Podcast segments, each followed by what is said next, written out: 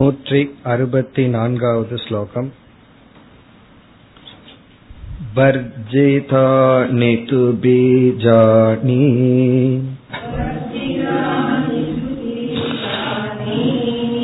सन्त्यकार्यकराणि च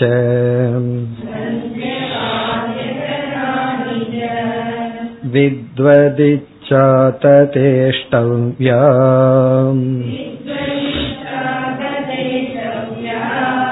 ततेष्टव्या असत्त्वबोधान्न कार्यकृत्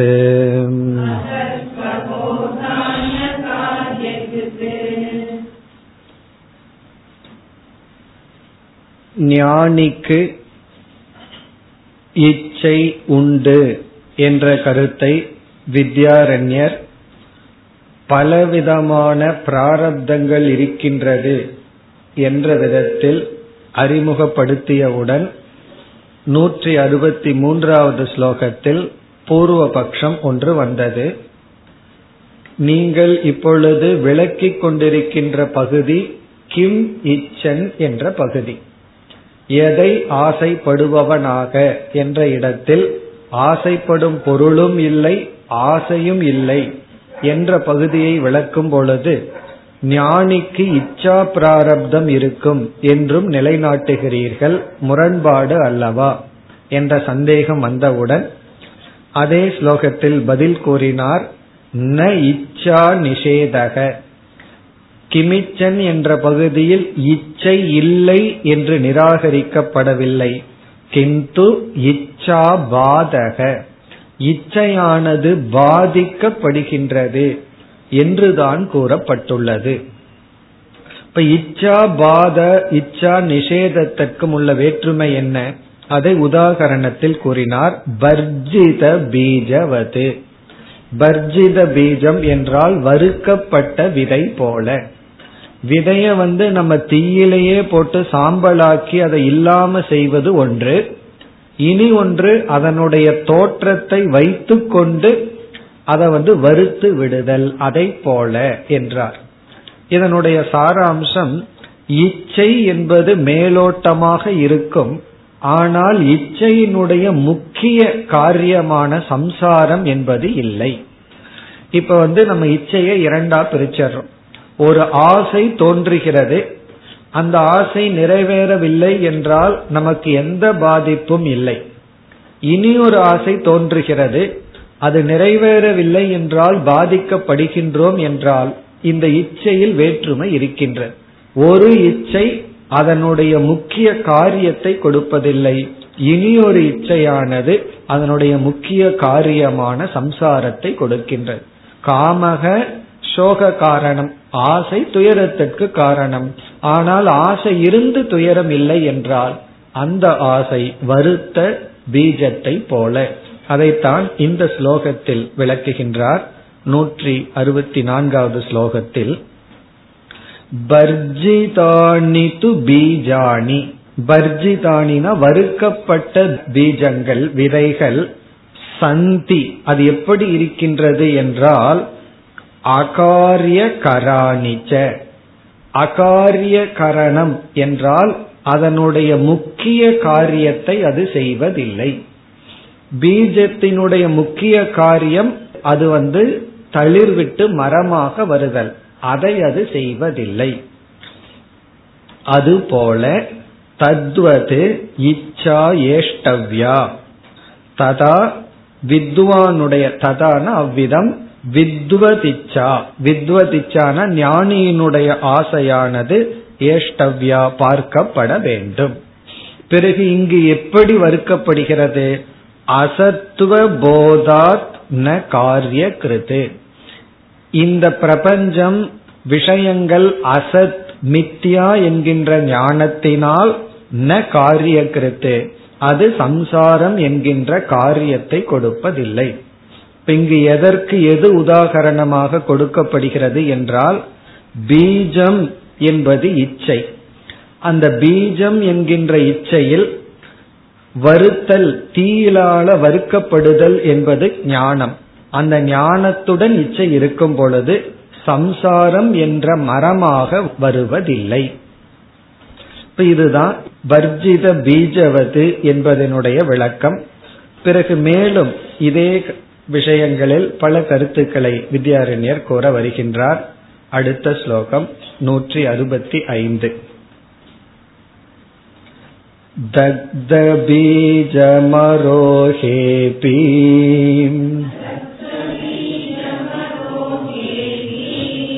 भक्षणायोपयुज्यते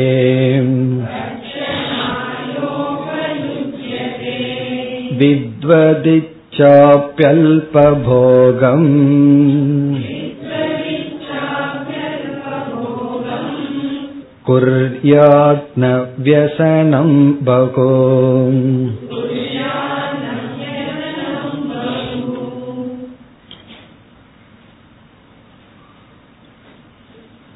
ஒரு பொருளினுடைய காரியமானது விளைவானது இரண்டாக பிரிக்கப்படுகின்றது இப்ப பீஜம் என்றே எடுத்துக் கொள்ளலாம் அதனுடைய விளைவு அதனுடைய பலன் அதனிடமிருந்து உற்பத்தியாகின்ற ஒன்று இரண்டாக பிரிக்கப்படுகிறது. ஒன்று முக்கிய பலன் இனி ஒன்று அவாந்தர பலன். முக்கிய பலன் அவாந்தர பலன் என்று பிரிக்கப்படுகிறது.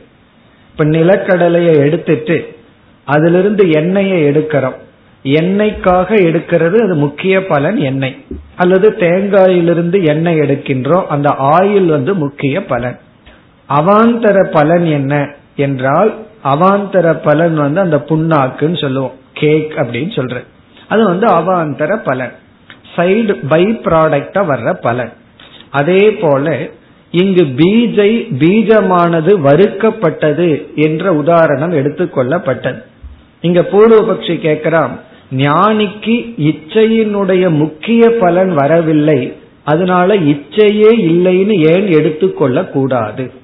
ஞானியினுடைய இச்சையினுடைய முக்கிய பலன் சம்சாரம் வர்றதில்லைங்கும் போது ஏன் நாம வந்து இச்சையே இல்லை என்று எடுத்துக்கொள்ள கூடாது இது கேட்பது எப்படி இருக்கிறதுனா எதற்கு பீஜத்தை வறுத்து வைக்கணும் அதை நம்ம வந்து வறுக்காமலேயே அப்படியே தீயில விட்டு அழித்து விடலாமே என்றால் அதுக்கு நம்ம என்ன பதில் சொல்றோம்? நம்ம வந்து விதைய வறுத்து வைக்கிறதனுடைய காரணம் வந்து அதனுடைய முக்கிய பலன் நமக்கு வேண்டாம். ஆனா அவாந்தர பலன் நமக்கு வேணும். அவாந்தர பலன் என்னன்னா நிலக்கடலைய வறுத்து என்ன பண்றோம்? சாப்பிட்றோம். ஆகவே பீஜத்தினுடைய முக்கிய பலன் வந்து மரமாக்குதல் அதனுடைய அவாந்தர பலன் வந்து உணவிற்காக பக்ஷணத்திற்காக. அப்படி வந்து பல பீஜத்தை நம்ம பயன்படுத்துறோம். பல விதைய வந்து வறுத்து அதை உணவுக்காக பயன்படுத்துகின்றோம். ஆகவே பீஜத்தினுடைய முக்கிய பலன் வேண்டாம் அப்படின்னா பீஜத்தையே அழிக்கணுங்கிற அவசியம் கிடையாது. அதற்கு ஒரு அவாந்தர பலன் உணவாக உட்கொள்ளுதல் அப்படிங்கிற பலன் அதற்கு இருக்கின்றது. அது வந்து பல பீஜத்தை நம்ம பயன்படுத்துகின்றோம். இப்ப வந்து பீஜத்தை வந்து வறுத்துட்டு நம்ம சமையலுக்கு பயன்படுத்துகின்றோம் பக்ஷணத்திற்கு உதவுகின்றது. அத முதல் வரியில சொல்லி அதுபோல ஞானியிடம் இச்சை என்ற ஒன்று இருக்கிறது. அந்த இச்சையே இல்லாம போயிட்டா அவாந்தர பலன் ஞானியிடமிருந்து நமக்கு கிடைக்காம போயிடும் இச்சையினுடைய முக்கிய பலன் சம்சார ஞானத்தினால போகுது. அவாந்தர பலன் என்ன என்றால் ஒன்று அவர்களுக்கு ஒரு அல்ப போகம் அல்லது பிராரப்தம் கழிகின்றது. அல்லது உலகத்திற்கு நன்மை ஏற்படுகின்றது. லோக சங்கிரகம் அவர்களினுடைய இச்சையினுடைய பலன். இப்ப ஞானியினுடைய இச்சையினால உலகத்திற்கு நன்மை ஏற்படுகிறது. பிறகு அவர்களுக்கும் ஒரு அல்பமான போகத்தை கொடுத்து பிராரப்தத்தை கழிக்க வைக்கின்றது. ஆனால் சம்சாரத்தை தருவதில்லை. அந்த கருத்தை இங்கு குறிப்பிடுகின்றார். பீஜத்தை நம்ம வந்து அழித்து விட வேண்டாம். பீஜத்தை நம்ம வறுத்து விட்டால் அது ஒரு அவாந்தர பலனை கொடுக்குது. அதே போல ஞானிக்கு இச்சை முழுமையாக போக வேண்டாம். இச்சையினுடைய பாதா இருக்கட்டும். பாத பண்ணினதுக்கு அப்புறம் இச்சை இருக்கட்டும். அதனாலதான் ஞானியினுடைய இச்சை வந்து ஈஸ்வரனுடைய சங்கல்பம் அப்படின்னு எல்லாம் சொல்ற. காரணம் என்ன? அது அவனுக்கும் மற்றவர்களுக்கும் நன்மையை தருமே தவிர தீமையை தராது. அதுதான் இந்த ஸ்லோகத்தினுடைய சாரம். முதல் வரியில் தக்த பீஜம் அரோஹே அபி. தக்த பீஜம் என்றால் வறுக்கப்பட்ட வறுக்கப்பட்ட பீஜமானது விதையானது அரோஹே அபி. அரோகம் என்றால் இங்கு வளராவிட்டாலும் மரமாக அது வளராவிட்டாலும் பக்ஷனாய உபயுஜ்யதே. பக்ஷனாயன உணவிற்காக உபயுஜ்யதே பயன்படுத்தப்படுகிறது. அந்த பீஜத்தை விதைய நம்ம பயன்படுத்துகின்றோம். எந்த விதையும் நம்ம விட்டு வைக்கிறது இல்லை கிடைச்சதுன்னா என்ன பண்ணிடுறோம்? அதை விட்டு ஒரு பொரியலா பண்ணிடுறது. அப்படி எல்லா விதையையும் நம்ம விட்டு வைக்காம சாப்பிட்றதுக்கு பயன்படுத்துகின்றோம். பக்ஷனாய உபயுஜ்யதே. அதுபோல அதாவது விதையினுடைய முக்கிய பலன் மரமாகுதல். ஆனா அந்த விதைய நம்ம வறுத்து உணவுக்கு அவாந்தர பலனா பயன்படுத்துறோம். அதே போல ஞானியிடம் இருக்கின்ற இச்சைக்கு முக்கிய பலன் சம்சாரம். அது தராத பொழுது ஞானியிடம் இச்சை இருந்தால் அது அவாந்தர பலனான அல்ப போகத்தை தான் கொடுக்கும். அந்த போகம் அவர்களுக்கும் மற்றவர்களுக்கும் நன்மையை தரும். அது இரண்டாவது வரியில். வித்துவத் இச்சா அபி. அதே போல வித்துவத் ஞானியினுடைய இச்சையும் கூட.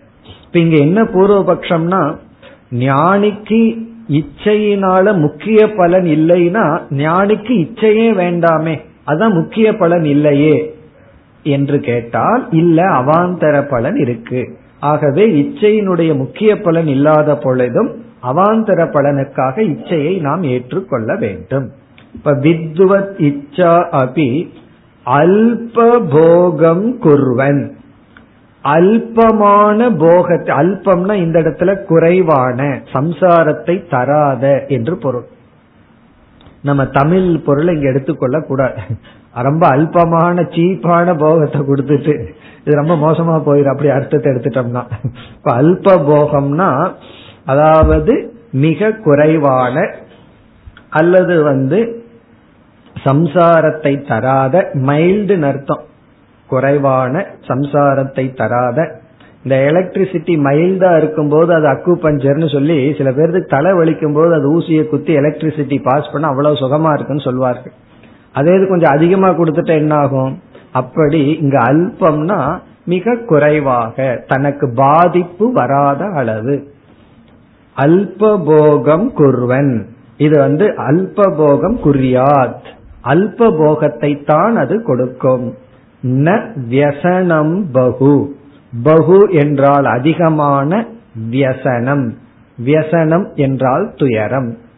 தமிழ்லயும் இதை பயன்படுத்துவதே வியசனமா இருக்கா அப்படின்னு சொல்லுவோம். இப்ப வியசனம் அப்படின்னா சம்சாரம் துயரம். துயரத்தை கொடுப்பதில்லை. இப்ப துயரத்தை வந்து எது கொடுப்பதில்லை? இச்சையினுடைய அவாந்தர பலன் ஞானிக்கு கொடுப்பதில்லை. அதனால நம்ம என்ன முடிவுக்கு வர்றோம்? ஞானியிடம் இச்சை இருக்கட்டும். பாதா ரூபமாக இருக்கட்டும். பூர்வபக்ஷி வேண்டவே வேண்டாங்கிறான்.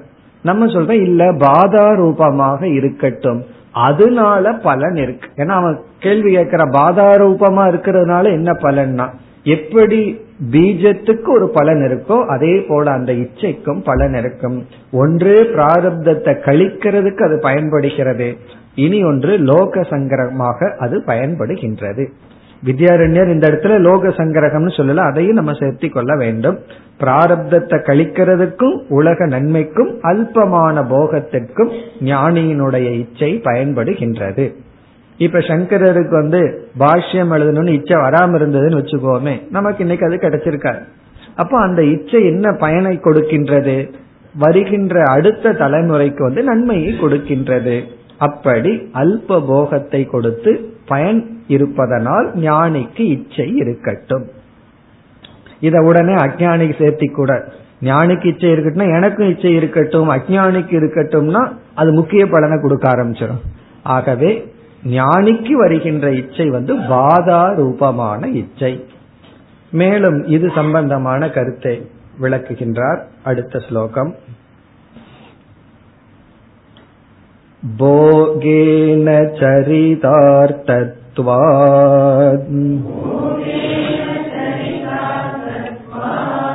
प्रारब्धं कर्म हीयते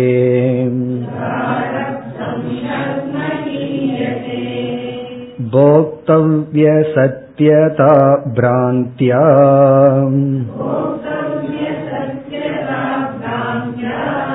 व्यसनं तत्र जायते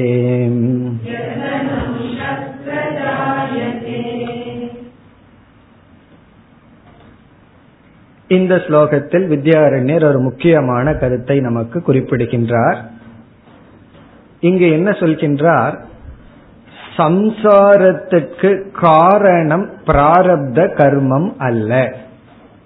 பிராரப்தம் சம்சாரத்தை கொடுப்பதில்லை. சம்சாரத்துக்கு காரணம் வேறு. அதைத்தான் இனி வருகின்ற சில ஸ்லோகங்களில் கூறப் போகின்றார். பலர் வந்து பிராரப்தத்தினால நான் சம்சாரியா இருக்கேன்னு சொல்வார்கள். தலையில் அடிச்சிட்டு எனக்கு பிராரப்தம் அதனாலதான் நான் சம்சாரியா இருக்கின்றேன்னு சொல்வார்கள்.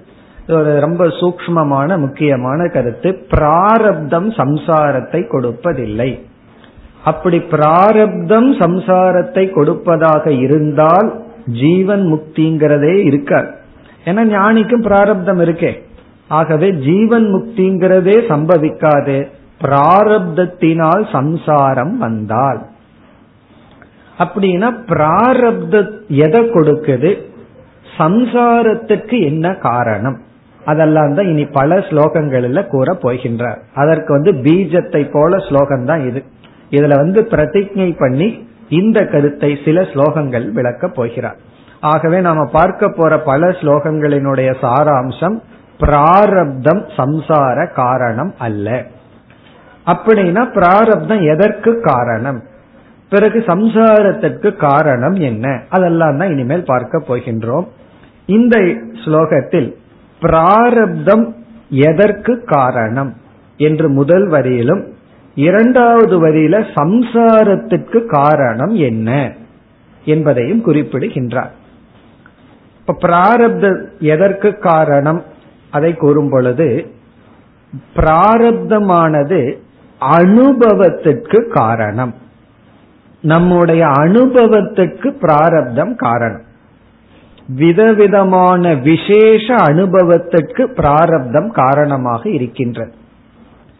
அதைத்தான் கூறுகின்றார் போகேன சரிதார்த்தத்வாத் பிராரப்தம் கர்ம ஹீயதே. இங்க வித்யாரண்யர் எந்த விதத்துல கூறுகின்றார்னா பிராரப்தம் என்கின்ற ஒரு கர்மமானது நமக்கு போகத்தை கொடுப்பதனுடன் அதனுடைய வேலையை அது முடித்து விட்டது. அதனுடைய காரியத்தை அது எப்ப முடிக்குதுன்னா அது நமக்கு போகத்தை எக்ஸ்பீரியன்ஸ் அனுபவத்தை கொடுக்கிறதோட அதனுடைய ரோல் முடிவடைந்து விடுகிறது. அதனுடைய கிருத்தியம் அதனுடைய ரோல் அதனுடைய காரியம் அதனுடைய பங்கு முடிவடைந்து விடுகிறது. அதற்கு மேல அதற்கு எந்த சக்தியும் கிடையாது. இப்ப போகேன இங்க போகம் என்றால் அனுபவம். விசேஷ அனுபவங்கள். விதவிதமான அனுபவங்களை கொடுப்பதன் மூலம் சரிதார்த்தத்துவார் சரிதார்த்தம்னா அதனுடைய வேலை முடிந்து விட்டது. அதனுடைய பிரயோஜனம் முடிவடைந்து விட்டது. சரிதம்னா ஓவர் அர்த்தம் அர்த்தம்னா காரியம். அதனுடைய காரியம் அதோட முடிஞ்சாச்சு. அதுக்கு மேல அங்க ஒன்னும் அது பண்றதுக்கு இல்லை. இப்ப போகேன சரிதார்த்தத்வாத் பிராரப்தம் கர்ம ஹீயதே. ஹீயதேனா சென்று விடுகிறது அழிந்து விடுகிறது தீர்ந்து விடுகிறது.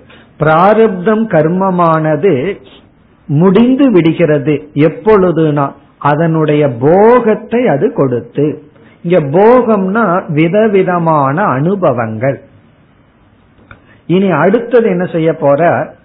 அந்த அனுபவத்தை இது எனக்கு சம்சாரம் அப்படின்னு சொல்லி லேபிள் வைக்கிறது யார்? முடிவு செய்யறது அது வேறொன்னு அப்படின்னு சொல்ற இப்ப பிராரப்தம் என்ன செய்யுதுன்னா ஒருத்த வந்து நம்ம ஒரு அஞ்சு நிமிஷம் திட்டிட்டு போறேன்னு வச்சுக்கோமே. அதோட பிராரப்தம் ஓவர். இது ஒரு அனுபவம்.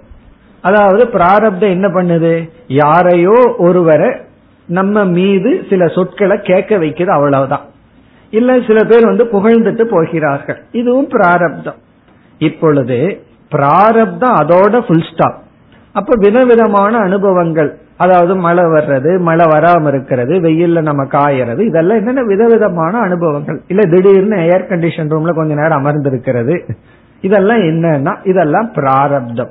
அந்தந்த சூழ்நிலைகளை அனுபவத்தை கொடுக்கறதோட அதனுடைய அர்த்தம் அதனுடைய பிரயோஜனம் சரிதம்னா எண்ட் அதோட முடிஞ்சாச்சு. பிறகு சம்சாரம்ங்கிறது எதிலிருந்து வருகிறதுனா அந்த அனுபவத்தை நம்ம பொருள்படுத்துகின்றோமே இன்டர்பிரட் பண்றோமே அதிலிருந்து தான் சம்சார உற்பத்தி ஆகும் ஒருவர் வந்து திட்டிட்டு போறார். நம்ம வந்து அதை அர்ச்சனைன்னு எடுத்துக்கலாம். அல்லது வந்து எப்படி எடுத்துக்கலாம்? ஏதோ அர்ச்சனை பண்ணிட்டு போறாருன்னு எடுத்துக்கலாம். அல்லது வந்து என்ன நிந்திச்சுக்கிறான் அப்படின்னு எடுத்துக்கலாம்.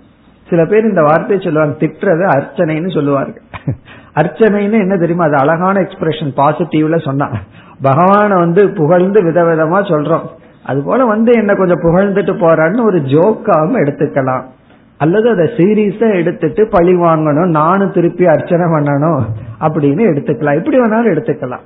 இவ்விதம் பிராரப்தம் சூழ்நிலையை கொடுக்குது அனுபவத்தை கொடுக்குது.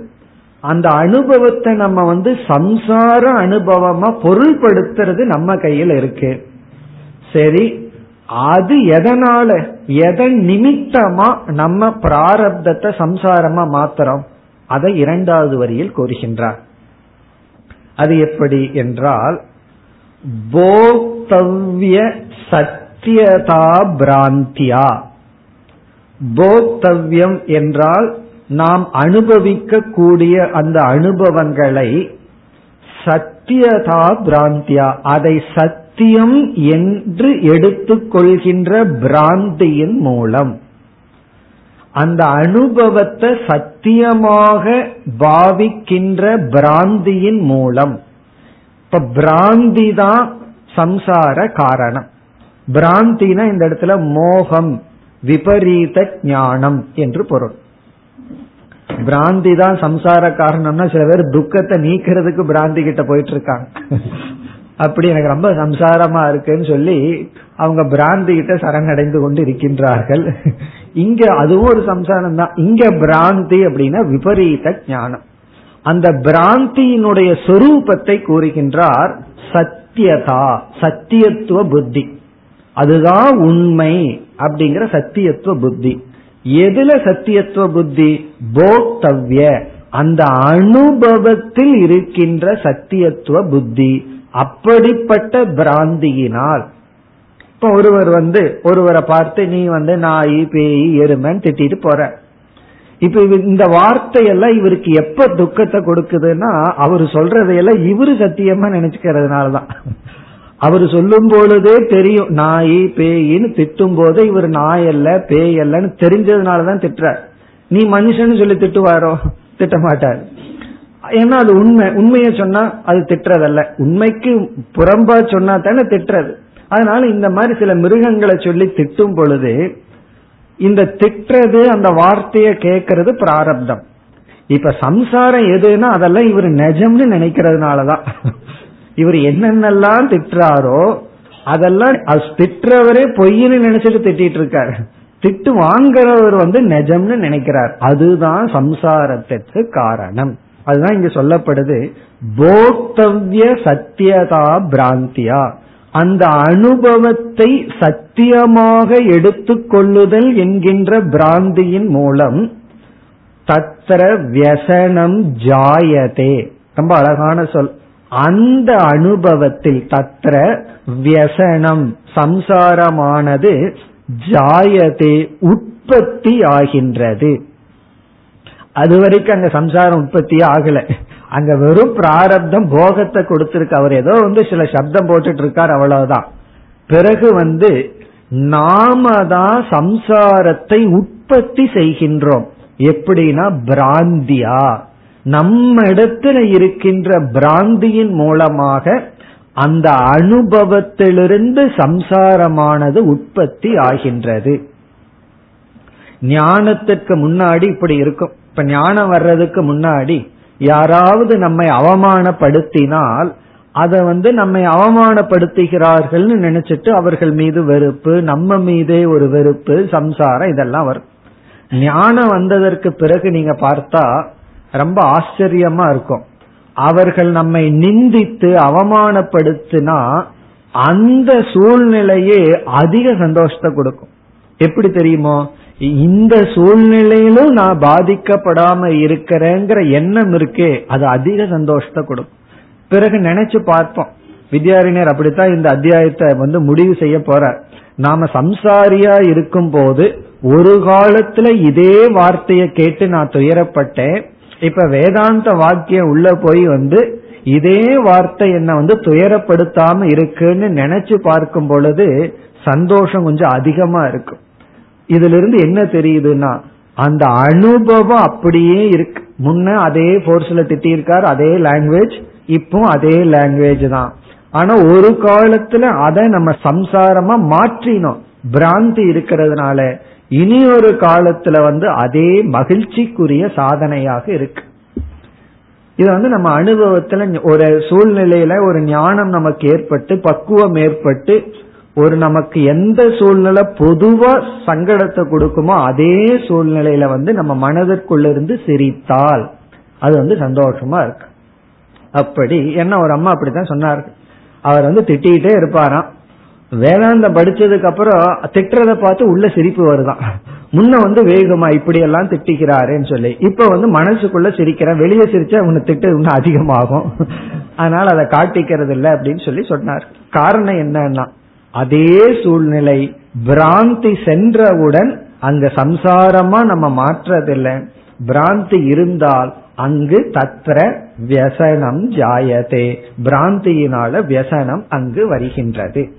இப்ப இது இந்த ஸ்லோகத்துல வந்து பிராரப்த கர்மம் சூழ்நிலைகளைத்தான் நமக்கு கொடுக்கின்றதே தவிர சம்சாரத்தை கொடுப்பதில்லை. பிராரப்தத்துக்கு சம்சாரத்தை கொடுக்கும் சக்தி இல்லை. சூழ்நிலைகளை அனுபவங்களை கொடுக்கிறதோட பிராரப்தம் அதனுடைய வேலையை முடித்து கொண்டது. பிறகு சம்சாரத்தை கொடுப்பது பிராந்தி. எப்படிப்பட்ட பிராந்தி? அந்த சூழ்நிலையை சத்தியமாக பார்க்கின்ற ஒரு பிராந்தி. அதனால் வியசனம் தோன்றுகிறது என்று சொன்னார். இனிமேல் வருகின்ற ஸ்லோகங்கள் எல்லாம் என்ன செய்ய போறார்? அந்த பிராந்திய விளக்க போறார். பிராந்தியினுடைய சொரூபம் என்ன? என்று பிராந்திய விளக்கி அதற்கு பிறகு வந்து பிராந்திய நிவிருத்தி பண்ற ஞானத்தை கொடுக்க போறார். இப்படிப்பட்ட ஞானம் இருந்தா இந்த பிராந்தி இருக்காதுன்னு சொல்லி பிறகு வந்து பிராரப்தம் வந்து ஏன் சம்சாரத்தை கொடுக்கறதில்ல அப்படிங்கிற கேது ஞானம் ஏன் சம்சாரத்தை வந்து நீக்குகிறது பிராந்தி ஏன் சம்சாரத்தை கொடுக்குது இதெல்லாம் இனிமேல் சொல்ல போறார். ஆகவே இந்த ஒரு ஸ்லோகத்தை தான் இனிமேல் விளக்க போகின்றார். பிராந்தியினுடைய சொரூபம் ஞானத்தினுடைய சொரூபம் பிராரப்தம் வந்து சம்சாரத்தை கொடுக்க முடியாம இருக்கிறதுக்கு என்ன காரணம்? இதெல்லாம் இனி விளக்க போகின்றார். இந்த கருத்து ரொம்ப முக்கியம். நம்ம வந்து என்னைக்குமே சம்சாரம் துயரம்னு ஒன்னு அனுபவிச்சோம்னா அத வந்து பிராரப்தம் கர்ம வினைனோ அல்லது வேற யாராவது தலையிலையோ போடக்கூடாது. இவர்னாலதான் இதுனாலதான் இந்த சூழ்நிலையினாலதான் சொல்லக்கூடாது. சுக துக்கம் வரலாம். உடலுக்கு வேதனை வரலாம் அது வேறு. ஆனா அதை நம்ம சம்சாரம் சொல்வதில்லை. அந்த சுகதுக்கமான சூழ்நிலைகளை பொருள்படுத்துகின்ற விதம்தான் சம்சாரத்துக்கு சம்சாரத்திற்கு காரணம். நீ அதைத்தான் இனிமேல் கூற போகின்றார். அடுத்த ஸ்லோகத்துல வந்து பிராந்தியை விளக்குகின்றார். எப்படிப்பட்ட பிராந்தியினுடைய சொரூபம் என்ன என்பது அடுத்த ஸ்லோகத்தில் கூறப்படுகின்றது நூற்றி அறுபத்தி ஏழு மா வினஷத்வயம் போகக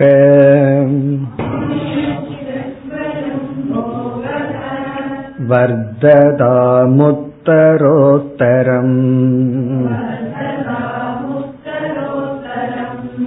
मा विघ्ना प्रतिबध्नन्तो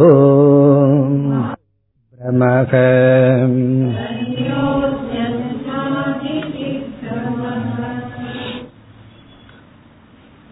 பிராந்தியினால் சம்சாரம் வியசனம் என்றார் அந்த பிராந்தியை விளக்குகின்றார் கடைசி சொல்லல பார்த்தா ஈதி பிரமக இதுதான் பிரமக பிராந்திக்கு பிரமகங்கிற வார்த்தையை பயன்படுத்துகிறார். பிரமகன விபரீத ஞானம் மோகம் அல்லது தலைகீழான ஞானம்.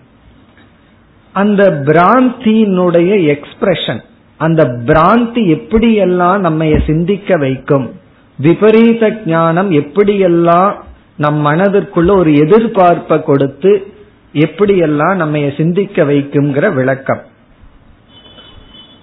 ஸ்லோகத்திற்குள் சென்றால் மா வினஷ்யது அயம் போகக. இந்த போகமானது இந்த போகம்னா ஒரு இன்பமான சூழ்நிலை கிடைக்கின்ற. அயம் போகன இந்த இன்பமானது மா வினஷ்யது அது போகாமல் இருக்க வேண்டும் அப்படியே இருக்க வேண்டும். இந்த போகம் வந்து போகவே கூடாது அப்படியே இருக்க வேண்டும்.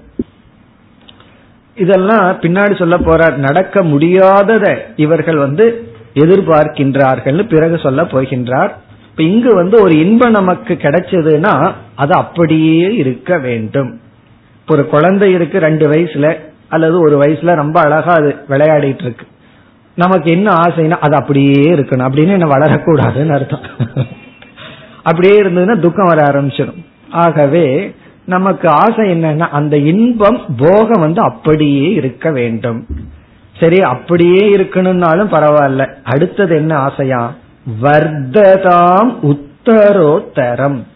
உத்தரோத்தரம்னா மேலும் மேலும் வர்த்ததாம்னா வளர வேண்டும்.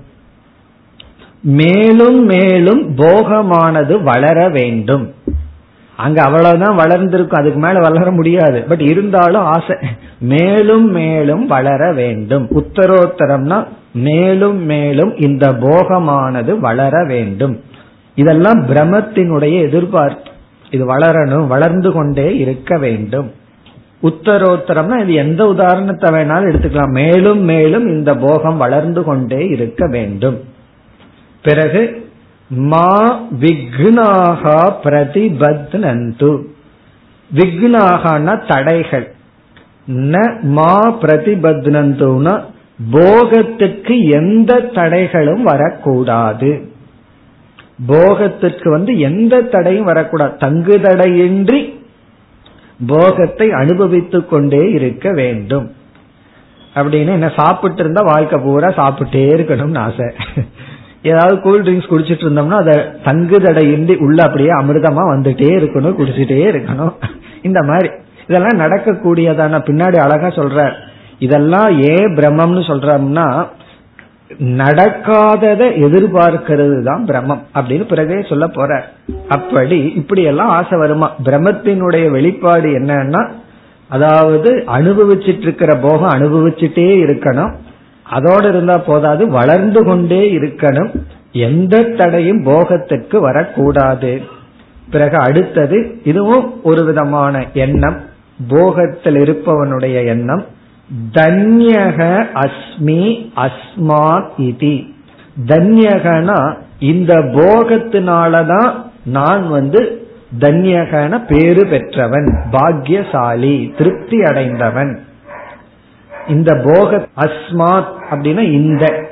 ஏதாவது ஒரு போகம் அவனுக்கு சந்தோஷத்தை கொடுத்திருக்கு. ஆகவே அஸ்மாத் போகாத் தன்யக அஸ்மி. இந்த போகத்தினாலதான் நான் வந்து கொடுத்து வைத்தவன். அது சொல்றமே அவன் கொடுத்து வச்சவன் சொல்றமே. அப்படி இவன் நினைச்சுக்கிறானா?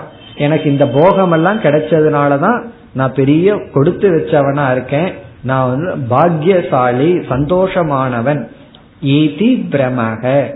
இதுதான் பிரமம்.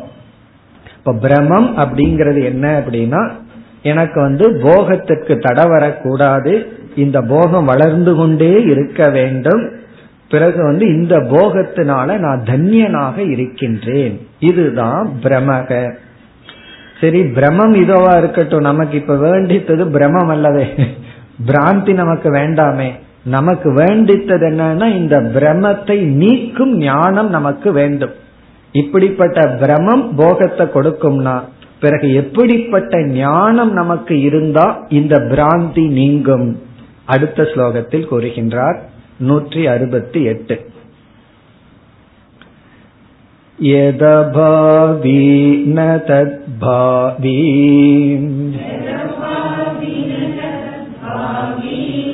भावी चेन्न तदन्यथा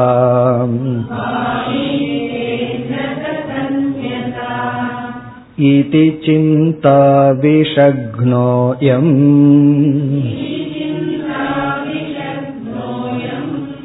बोधो भ्रमनिवर्तकः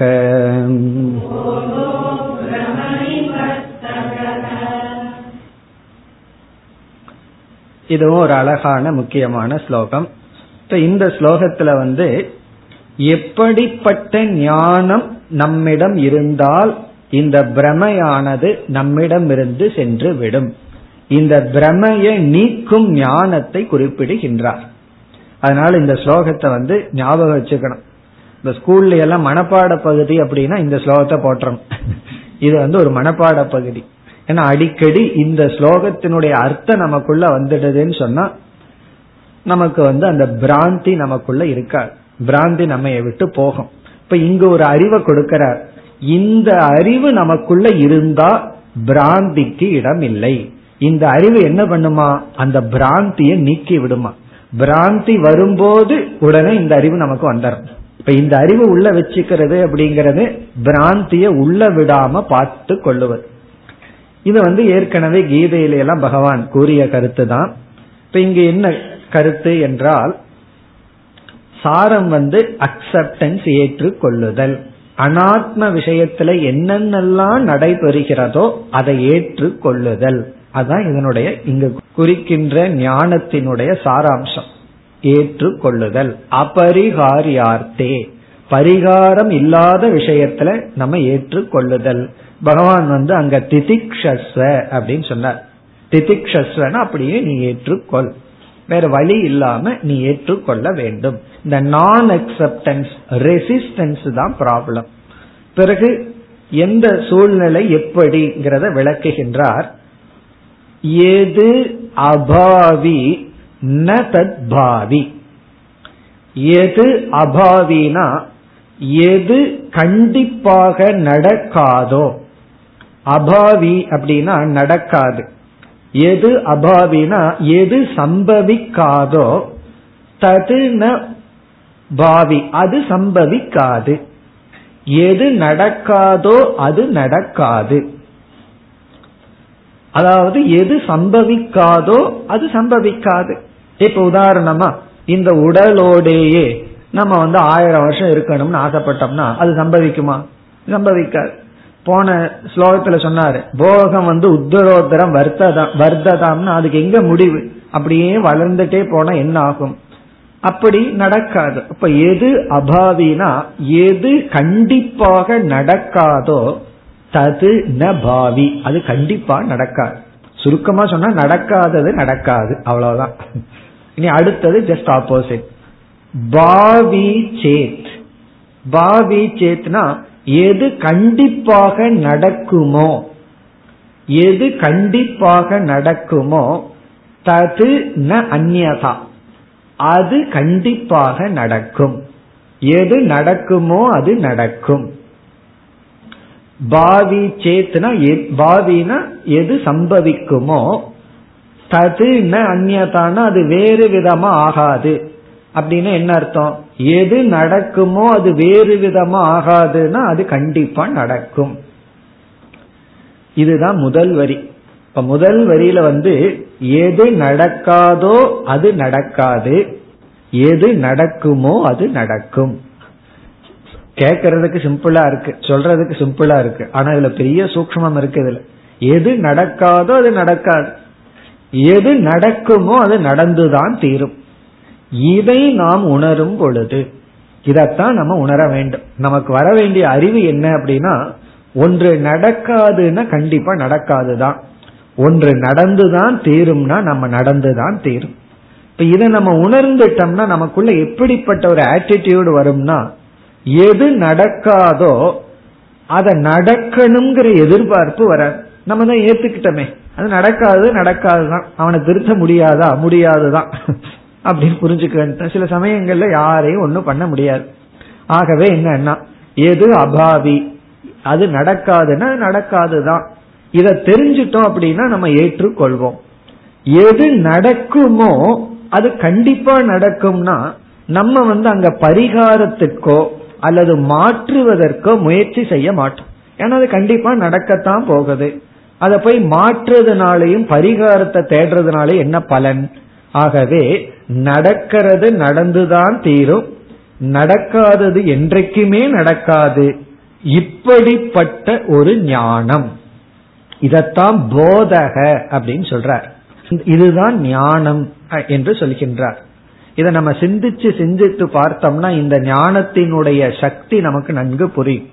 நம்ம வந்து பொதுவா நம்முடைய சிந்தா எப்படி இருக்கு அப்படின்னா ஒன்று நடக்குமா நடக்காதா மாறுமா மாறாதாங்கிறதை யோசிக்காம அந்த அறிவே இல்லாம நம்ம என்ன பண்றோம்? நம்ம விருப்பப்படி மாறணும். நம்ம விருப்பப்படி மாறி அமையணும் அப்படின்னு விரும்புறோம். ஒருவர் வந்து தன்னுடைய பையன் வந்து நாஸ்திகம் பேசிட்டு தத்துவம் எல்லாம் படிச்சிட்டு இருந்தான். அவனை வந்து என்ன பண்ணாரு? இவன் ரொம்ப நாஸ்திகம் பண்ணிட்டு இருக்கானேன்னு சொல்லி ஒரு சாமி கிட்ட அறிமுகப்படுத்தி வச்சு அந்த சாமி அவனுக்கு தகுந்த மாதிரி பேசி கிளாஸுக்கெல்லாம் போக ஆரம்பிச்சான். இது நிஜமா நடந்த விஷயம். உடனே பேரண்ட்ஸுக்கு ரொம்ப சந்தோஷம். நம்ம பையன் வந்து ஏதோ நாஸ்திகம் பேசிட்டு கோயிலுக்கெல்லாம் போகாம இருந்தவன் இப்ப கீத கிளாஸ் எல்லாம் கேட்டுட்டு நல்லா இருக்கானேன்னு ரொம்ப சந்தோஷம். பிறகு கொஞ்சம் சாமி கிட்ட அதிகமா போக ஆரம்பிச்சிட்டான். துக்கம் வந்துடுச்சு.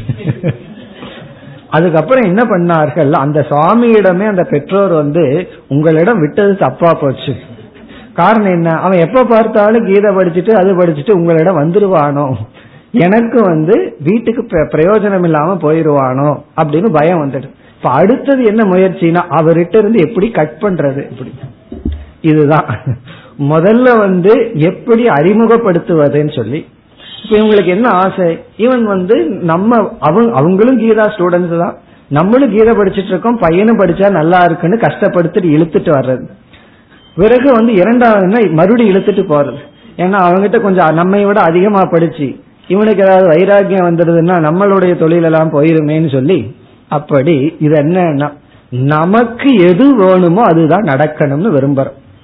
ஆகவே நம்முடைய சுயநலம் என்ன அப்படின்னா நமக்கு எது கன்வீனியன்ட் அந்த நேரத்துல எது கன்வீனியன்ட் தனக்கு அந்த நேரத்துல என்ன அறிவு இருக்கு என்ன எதிர்பார்ப்பு இருக்கு அதுதான் நடக்கணும்னு எதிர்பார்க்கிறமே தவிர ஃபேக்டையே நம்ம அப்ரிசியேட் பண்றதில்ல புரிஞ்சுக்கிறது இல்லை இது நடக்க கூடியதா அப்படின்னு முதல்ல நினைக்கணும். இது நடக்க கூடியது என்று அது நடக்காது என்றால் நாம நடக்கணும்னு விரும்பினாலும் விரும்பாட்டி நடக்காதுங்கிறது ஃபேக்டா இருந்தா அதை அக்செப்ட் பண்ணிக்கணும். சரி இது நடக்காதுன்னா நடக்காமயே இருக்கும் அது அப்படித்தான் இருக்கும். ஏன்னா அந்த ஃபேக்ட் அந்த உண்மையை ஏற்றுக்கொள்வதை தவிர வேற வழி கிடையாது. இப்ப எது அபாவி என்றால் ஒன்று நடக்கவே நடக்காது சம்பவிக்காது என்றால் ந தது ந பாவிங்கிறத நம்ம எப்படி புரிஞ்சுக்கணும்னா சரி அது சம்பவிக்க வேண்டாம். ஏன்னா அதுதான் நடக்காதே. இப்ப நடக்காதத நடக்காதது என்றே நான் ஏற்றுக்கொள்ள வேண்டும். சரி பாவி சேத் ஒன்று நடக்கும் என்றால் அந்த நடக்கிறத அது நடந்துதான் தீரும் என்ற சூழ்நிலையில் அதை அப்படியே ஏற்றுக்கொள்ள வேண்டும். இப்ப பாவி தது அந்நியதா. ஒண்ணு கண்டிப்பா நடக்கும்னா அது வேத விதத்துல நடக்க போறதில்லை. அது கண்டிப்பா நடக்கத்தான் போகுது. ஆகவே அதையும் ஏற்றுக்கொள்ள வேண்டும். அப்படி எது மாற்ற முடியாதோ அதை மாற்ற முடியாதுன்னு ஏற்றுக்கொள்வது எதை மாற்ற முடியுமோ அதை மாற்றது எது மாறிக்கொண்டு நடந்து கொண்டிருக்கின்றதோ அதை அப்படியே ஏற்றுக்கொள்ளுதல். ஈதி. இதி போதக. இந்த இடையில ஒரு வார்த்தை இருக்கு. சிந்தா விஷக்னோயம் அயம் போதக. இப்படிப்பட்ட ஞானம்தான் பிரம நிவர்த்தக அந்த பிராந்தியை நீக்கும். பிரம நிவர்த்தக என்றால் இதுதான் பிராந்தியை நீக்குகின்ற ஞானம். பிரம நிவர்த்தக பிராந்திய நீக்கிற ஞானம் இதுதான்.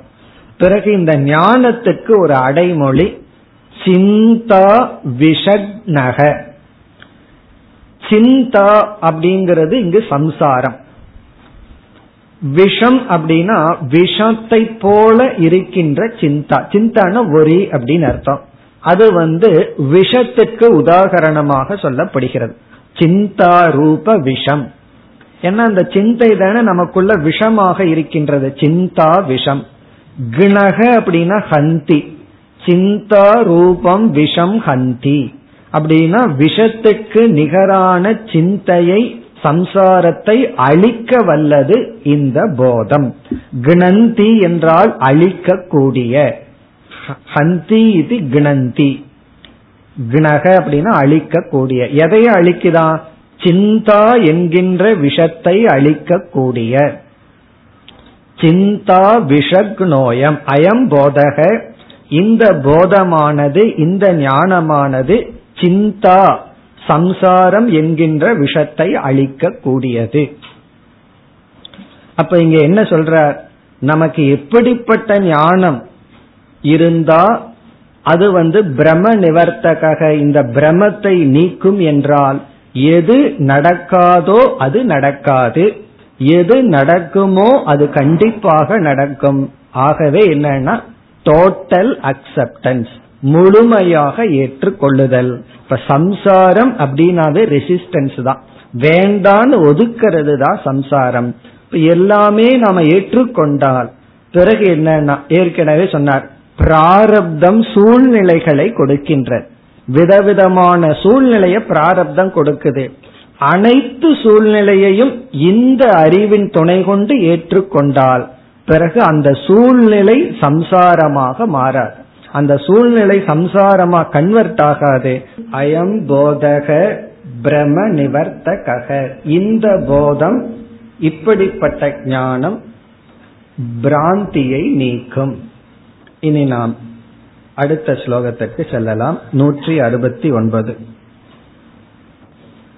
சமேபி போகே व्यसनम्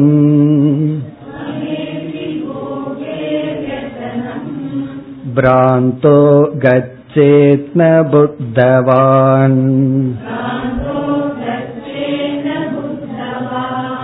अशक्यार्थस्य सङ्कल्पात् भ्रान्तस्य व्यसनं बहु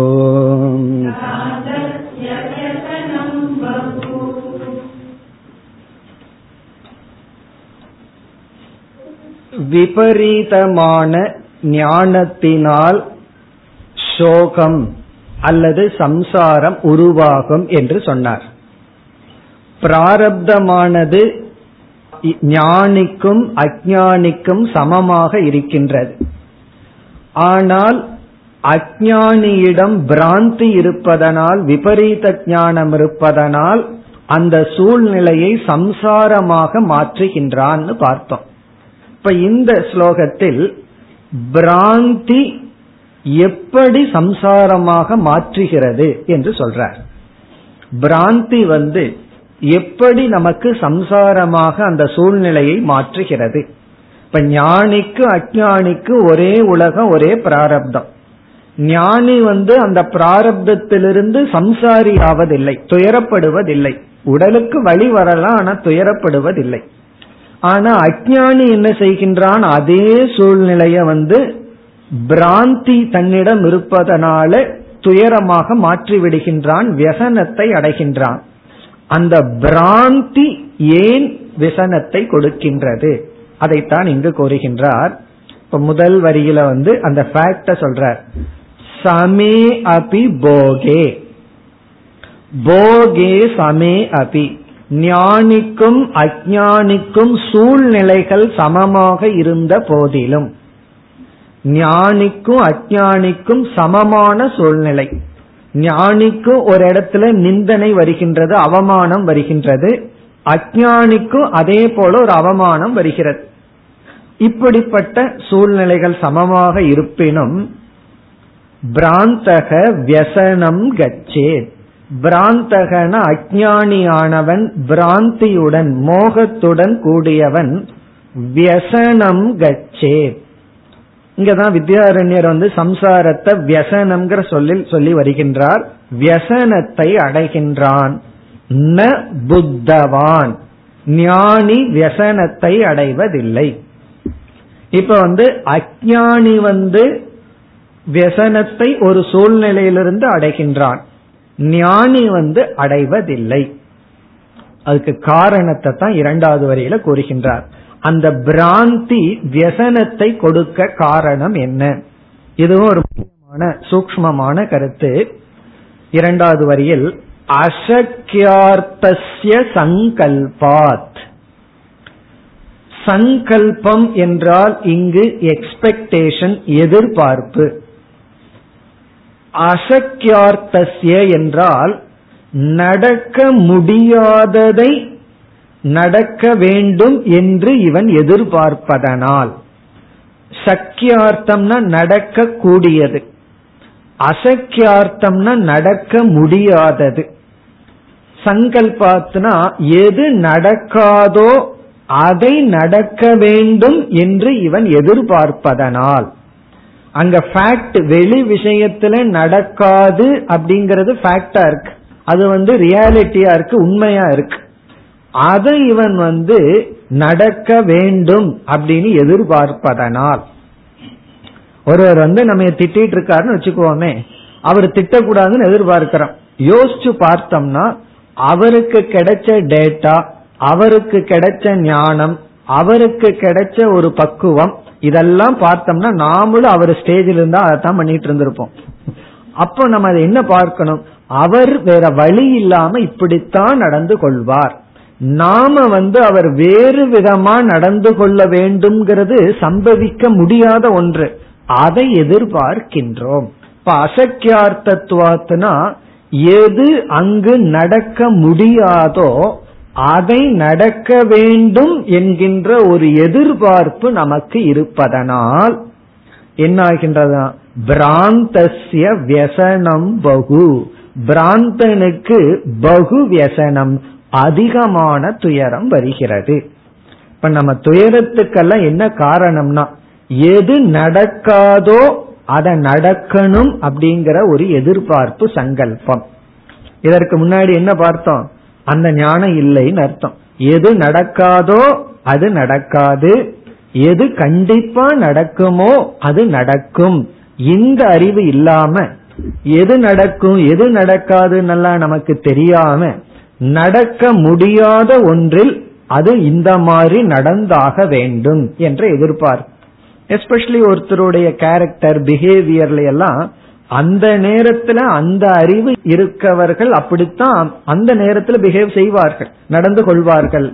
வேற வழி இல்லாம அவர்கள் அப்படி நடக்கின்றார்கள். நம்ம என்ன பண்ணிட்டு இருக்கிறோம்னா அசக்கியார்த்தம் நாம என்ன விரும்புறோமோ அதுபடி அவர்கள் நடந்து கொள்ள வேண்டும் போன்ற எதிர்பார்ப்புகளை நாம் வைக்கின்றோம். அதனால இங்க என்ன சொல்கின்றார்? பிராந்தஸ்ய. இப்படிப்பட்ட சங்கல்பம் இருப்பதனால் அந்த பிராந்தனுக்கு பகு வியசனம் அதிகமாக துயரம் வருகின்றது. ஏற்கனவே பிராரப்தம் வழியை கொடுத்துட்டு இருக்கு கஷ்டத்தை கொடுத்துட்டு இருக்கு உடல் அளவுல கஷ்டத்தை கொடுக்குது. இவர்கள் மனதளவிலையும் துயரத்தை எடுத்துக் கொள்கின்றார்கள். அதனால வந்து இப்ப இந்த ஸ்லோகத்துல முக்கியமான சொல் அசக்கியார்த்தசிய சங்கல்பம். நமக்கு வந்து சங்கல்பம் எதிர்பார்ப்பு வந்து நடக்காத ஒன்றுல நடக்கணும் அப்படிங்கிற எதிர்பார்ப்பு நமக்கு இருக்கக்கூடாது. அப்படின்னா என்ன ஞானம் இருக்கணும்? எது நடக்கும் எது நடக்க கூடாதுங்கிற ஞானம் இருக்கணும். இப்ப எது நடக்கு எது நடக்க கூடாதுங்கிற ஞானத்தை அடைஞ்சு சில பேர் ஞானத்தை அடைஞ்சிருவார்கள் ஆனா சக்தி இருக்காது. மரணம் கண்டிப்பா நடக்கும்ங்கிறது எல்லாத்துக்கும் தெரியும். ஆகவே மரணம் வரக்கூடாதுங்கிற எதிர்பார்ப்பு தவறு. அப்படி இருந்தாலும் ஞானம் இருந்தாலும் துயரப்படுறதுக்கு காரணம் என்னன்னா அந்த ஞானத்துல நிஷ்டை இல்லை என்பது பொருள். அந்த எதிர்பார்ப்பு சங்கல்பம் தான் துயரத்திற்கு காரணம். இப்ப எப்பொழுதெல்லாம் நம்ம சம்சாரி ஆகிறோமோ அப்பொழுதெல்லாம் இந்த ரூல் அப்ளை ஆயிருக்குன்னு அர்த்தம். அசக்கியார்த்தசிய சங்கல்பம் வந்தாச்சுன்னு அர்த்தம். நமக்கு ஏதோ ஒரு சங்கல்பம் வந்துடுது. நடக்க கூடாது இது நடக்க கூடாது நடக்க வேண்டாம்னு நம்ம நினைக்கிறோம். ஆனா அது நடந்துதான் ஆகுங்கிறது அந்த சூழ்நிலை. அதை நம்மளுடைய எதிர்பார்ப்புல விபரீதமா இருக்கிறதுனால நமக்கு வந்து வியசனம் பகு என்று பிராரப்தம் நமக்கு சூழ்நிலையை கொடுப்பதோடு நின்று விடுகிறது. நம்முடைய ஞானம் மனப்பக்குவம் தான் அந்த சூழ்நிலையை வந்து சம்சாரமா இல்லையான்னு முடிவு செய்வது. இதைத்தான் கூறிக்கொண்டு வந்தார். மேலும் சில ஸ்லோகங்களில் விளக்கப் போகின்றார். அடுத்த வகுப்பில் தொடர்போம்